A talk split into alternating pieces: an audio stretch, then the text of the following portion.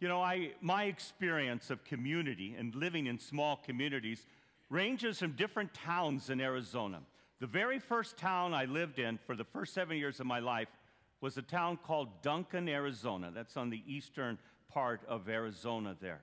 And so growing up, it's a town anywhere from four to 600 people and about the same size as Nazareth, if you were looking at that there. And um, it's a community living there. We rented a house. My parents rented a house, and the landowner lived right next door. And so we decided to go out for a ride so that the baby could kind of fall asleep and we'd come back home. And so, as we're out for a ride on a windy day, the owner of the house next door decides to burn weeds on a windy day. Huh?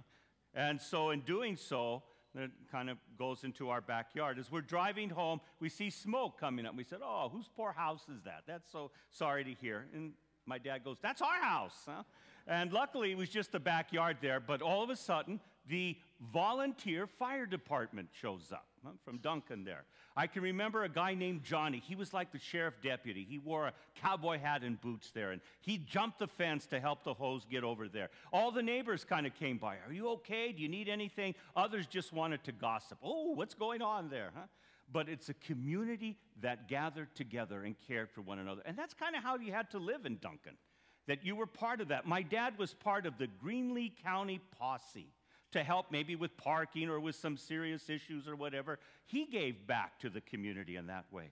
And so, not all the time is community living in small communities easy. Sometimes it can be very challenging. People know your business, they gossip about you. It can be very painful as well. But at the same time, it can be very life giving and very caring for one another. When we approach Matthew's gospel today, he's addressing a community but some of us here don't have that experience. We live in a society where individualism is highly encouraged. And so we think of ourselves, and many times people can take that to an extreme of making personal decisions that might affect or hurt other people, but are blind to that effects, or only think of themselves. And yet, Matthew talks to a community that's living together, but also has to deal with conflict gossip, and other things that any community would deal with. So, how do we deal with people who are difficult? How do we people, deal people who are hurting the community through sinful acts? Matthew reminds us that we should do that privately. That's what Jesus says to approach privately. And all things should be done to restore the relationship. Whatever method we try, whatever we do is meant to be, as a disciple, restorative. That doesn't mean it's always going to work, but that's our model. Some people in church misread this reading and use it for personal reasons. They call out people by name, they publicly shame people. One, that's something that Jesus never did.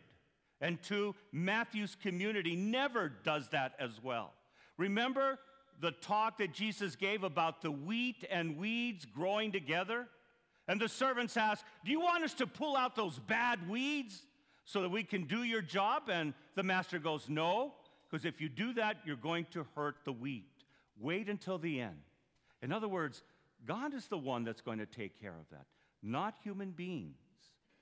Also, Jesus always meets people where they're at. He never publicly shames anyone for their sins. His desire to stand with the marginalized, the forgotten, the poor is the example that Matthew wants part of his community.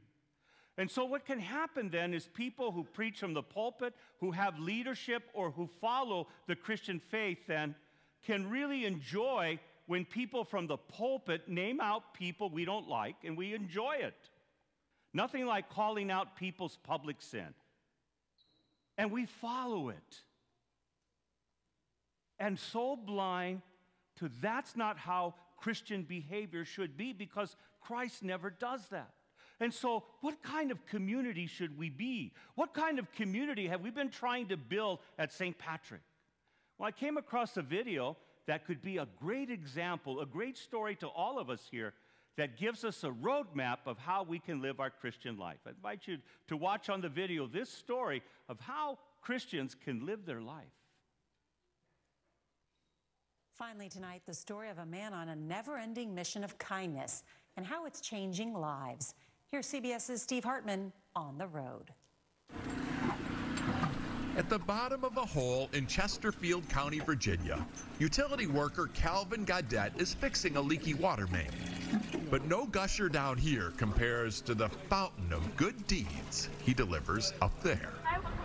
Whether it's buying coffee for the next car, Take care of the people that behind me. or groceries for a random shopper, I'm gonna pay for this. Calvin gives away about half his income to total strangers. I'm gonna fill your truck up for you. In return, he may get a thank you, Why's that? at best. But he remains undaunted. You don't never know. You could do something for somebody or talk to someone and you can change the whole situation. He says it happened once. You can come around. Thank you. A few months ago, Calvin was in this Burger King drive through when he happened to look in his rearview mirror and saw a woman who just seemed sad. So Calvin did what Calvin does bought her meal.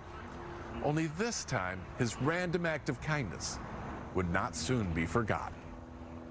Somebody to do something that nice for you on that very moment when I thought nothing could make me happy again. It just touched my heart. This is Andy. Denise Walters had just lost her husband of 41 years I just wish he was still here. and says Calvin's kindness was exactly what she needed at exactly the right time. In fact, it had such a profound effect, she chased him down, told his boss, and got him recognized before the County Board of Supervisors. He saw that I was upset and showed compassion to a complete stranger. How you doing? Since then, they have stayed in touch and grown their circle. Nice to meet you. I'm Chris. Nice to meet you, Chris. Told us you may have lost your husband, but you gained a family. He's just an amazing man. Just an amazing man. He's also her new role model. But I want you to have this. Denise is now doing the same thing. He has shown me the way. So you feel like you're on a mission now? Oh, absolutely. If he can do this, I can do this. And maybe Gotta have a hug. we can do this. Go spread that joy somewhere, okay? Steve Hartman Thank you. on the road in Chesterfield County, Virginia.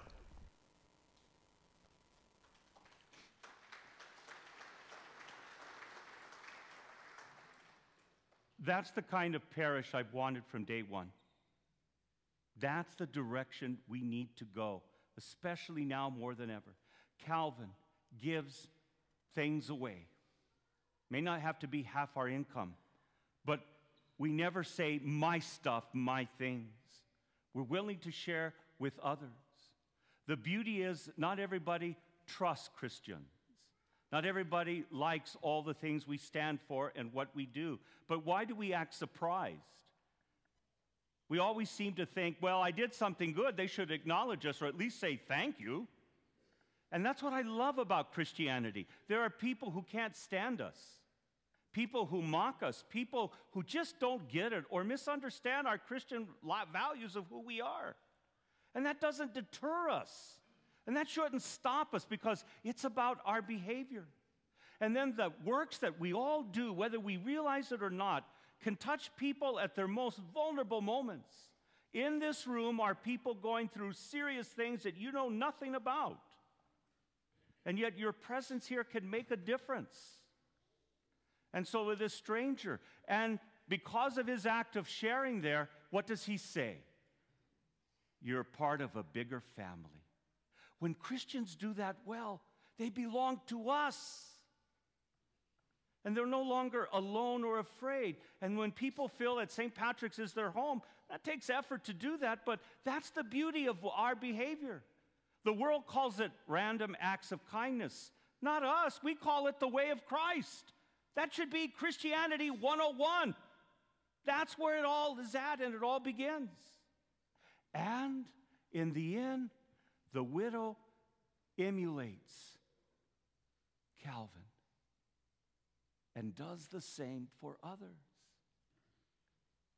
And yet, we're okay and we say nothing, or we follow people who love to demonize, call out publicly by name the sins of others. And yet, what does St. Paul tell us in today's Roman scriptures here? Evil, love does no evil to anyone, for love is the fulfillment of the law. Now, do we stand against sin? Of course. But you know what? We always work for restorative ways, just as God does. If God is patient, so must we be. And our judgment is not part of that. And so that's the community we need to desire to be. That's why, from pulpits, we should never support or allow anyone to call out people by name and saying they're the sinners. Unless you're willing to stand up and say your sins. I'd love to hear that.